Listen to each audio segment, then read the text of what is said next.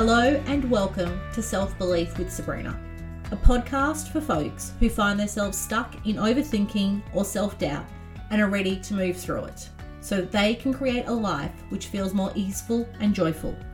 I'm your host, Sabrina, a mindset and self belief coach, and I'm so glad you can join me. So, as you settle in with your favourite beverage, let's talk. A big welcome to today's episode, where I wanted to share a bit about what I'm learning and unlearning when it comes to gender, the gender binary, and gender socialization. Before I dive into this episode, though, I wanted to take a moment to acknowledge and credit some of the teachers that I have been learning in this area on. I'm currently studying with the Feminist Coach Academy, and this episode is inspired and motivated from a couple of teachers there. Firstly, Cameron Airen, who talks about undoing the gender binary, and Ariel Clark, who talks about women and how gender socialization really does influence us. Gender and gender socialization is a really big topic, and there are so many amazing teachers in this area. People study gender studies their whole career. And so today is not about me being an expert. Today is simply me sharing a little snippet of where I am, what I've been learning, and what I've been unlearning, and some changes that I've made as well. Because this world that we live in, it teaches us that before we speak about something, that before we can make changes, we need to be an expert and we need to have it perfect. I don't have all the answers when it comes to moving through gender, and I'm not going to get this stuff perfect at all. What I just want to do is just share with you openly where I'm at, what I've been learning, and maybe some of this stuff will resonate with you because gender is part of our identity and our socialization based on our gender really does influence us every day. This does form part of our mindset and our thoughts and our beliefs. And so I believe it is really important for all of us to really be looking at how the gender binary and how gender socialization really does have an impact on us because it's another way that we can dive in to looking at what beliefs that we hold that resonate with us. What is it that we've been told and are expected to do based on the gender that we've been socialized as? And what is it that we actually want to do? And what is it that we want to believe moving forward? And so, for me, one change that I have made from doing these teachings with the Feminist Coach Academy came about from Cameron's class.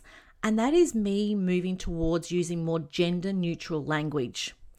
When I started doing coaching, I would market and I would talk a lot about working with women and women only. I held women's circles. And for me, moving towards using gender neutral language is one step that I can take to be more inclusive our gender binary and the language that we use around this really becomes exclusionary.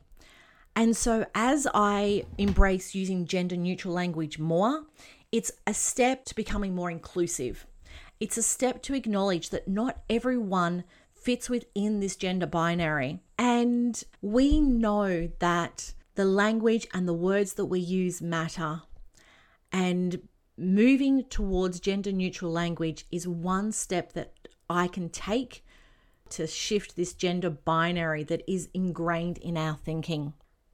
It really is built into our mindset. And so, one thing that we can do ourselves individually to actually start to shift our gender binary thinking is to ask people for their pronouns. So, some pronouns that people may use are she, her, hers, he, him, his, and they, them. And that's not a complete list of pronouns. There's a lot more pronouns that people may use. These are probably just some of the more common ones that you may hear. By asking for someone's pronouns, what we are doing is not assuming that we know someone's gender based on their appearance. We are acknowledging that everyone has a choice and how they choose to identify is completely theirs. And then, of course, once we know someone's pronouns, we then use those pronouns. Gender is fluid.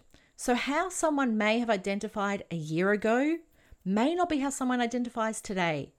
And so, we need to be able to ebb and flow with that and acknowledge that change happens, people change, and with that, how someone identifies with their gender may also change as well. And so, while we're talking about gender, the gender binary, I did also want to talk about gender socialization because all of this is wrapped up in our mindset, whether we realize it or not. So, we are typically raised to be a man or a woman, and with that, the socialization builds in, I suppose, a set of rules for how we're meant to perform and how we're expected to be. And if we don't meet those rules, we can end up thinking we're not enough. We can end up thinking that we need to change. We can end up thinking that there's something wrong with us.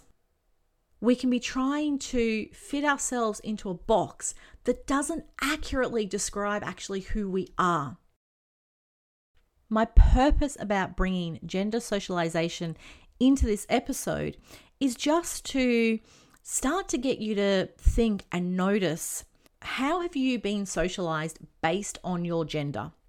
So, a man, you know, is traditionally taught that, you know, they're not allowed to cry and they've got to be tough and they're not allowed to show their emotions.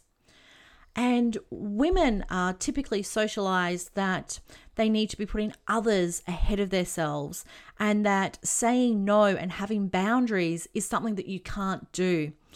And this socialization starts at such a young age that it forms part of who we are. It forms part of the rules that we think that we have to live by. And this all happens without us consciously being aware of it. And this is why I'm talking about it because as we start to bring awareness to anything in our life, we can start to see the impact it has on us. And then we get to decide from there what we would like to do with it. So, how have you been socialized based on your gender? I'd like you to notice that as the days go by. How does it show up for you? I've worked with women who have set goals about wanting to be more feminine. I've worked with women who set goals that they want to have boundaries and speak up for themselves and say no, and they want to shift out of that good girl programming. And this becomes so ingrained in us. And so it's not something that is a switch that we can just turn off. And so all I want to do is bring some awareness to it because there will be ways that you really do resonate with the ways that you have been socialized, and there will be ways that you don't fit into the box of your gender. And all of that is valid, all of it needs to be respected. If we are going to be looking at our thoughts and our beliefs and our mindset, then I also believe we need to be looking at how gender socialization has influenced us, how it does shape and mold us. It does become part of our personality.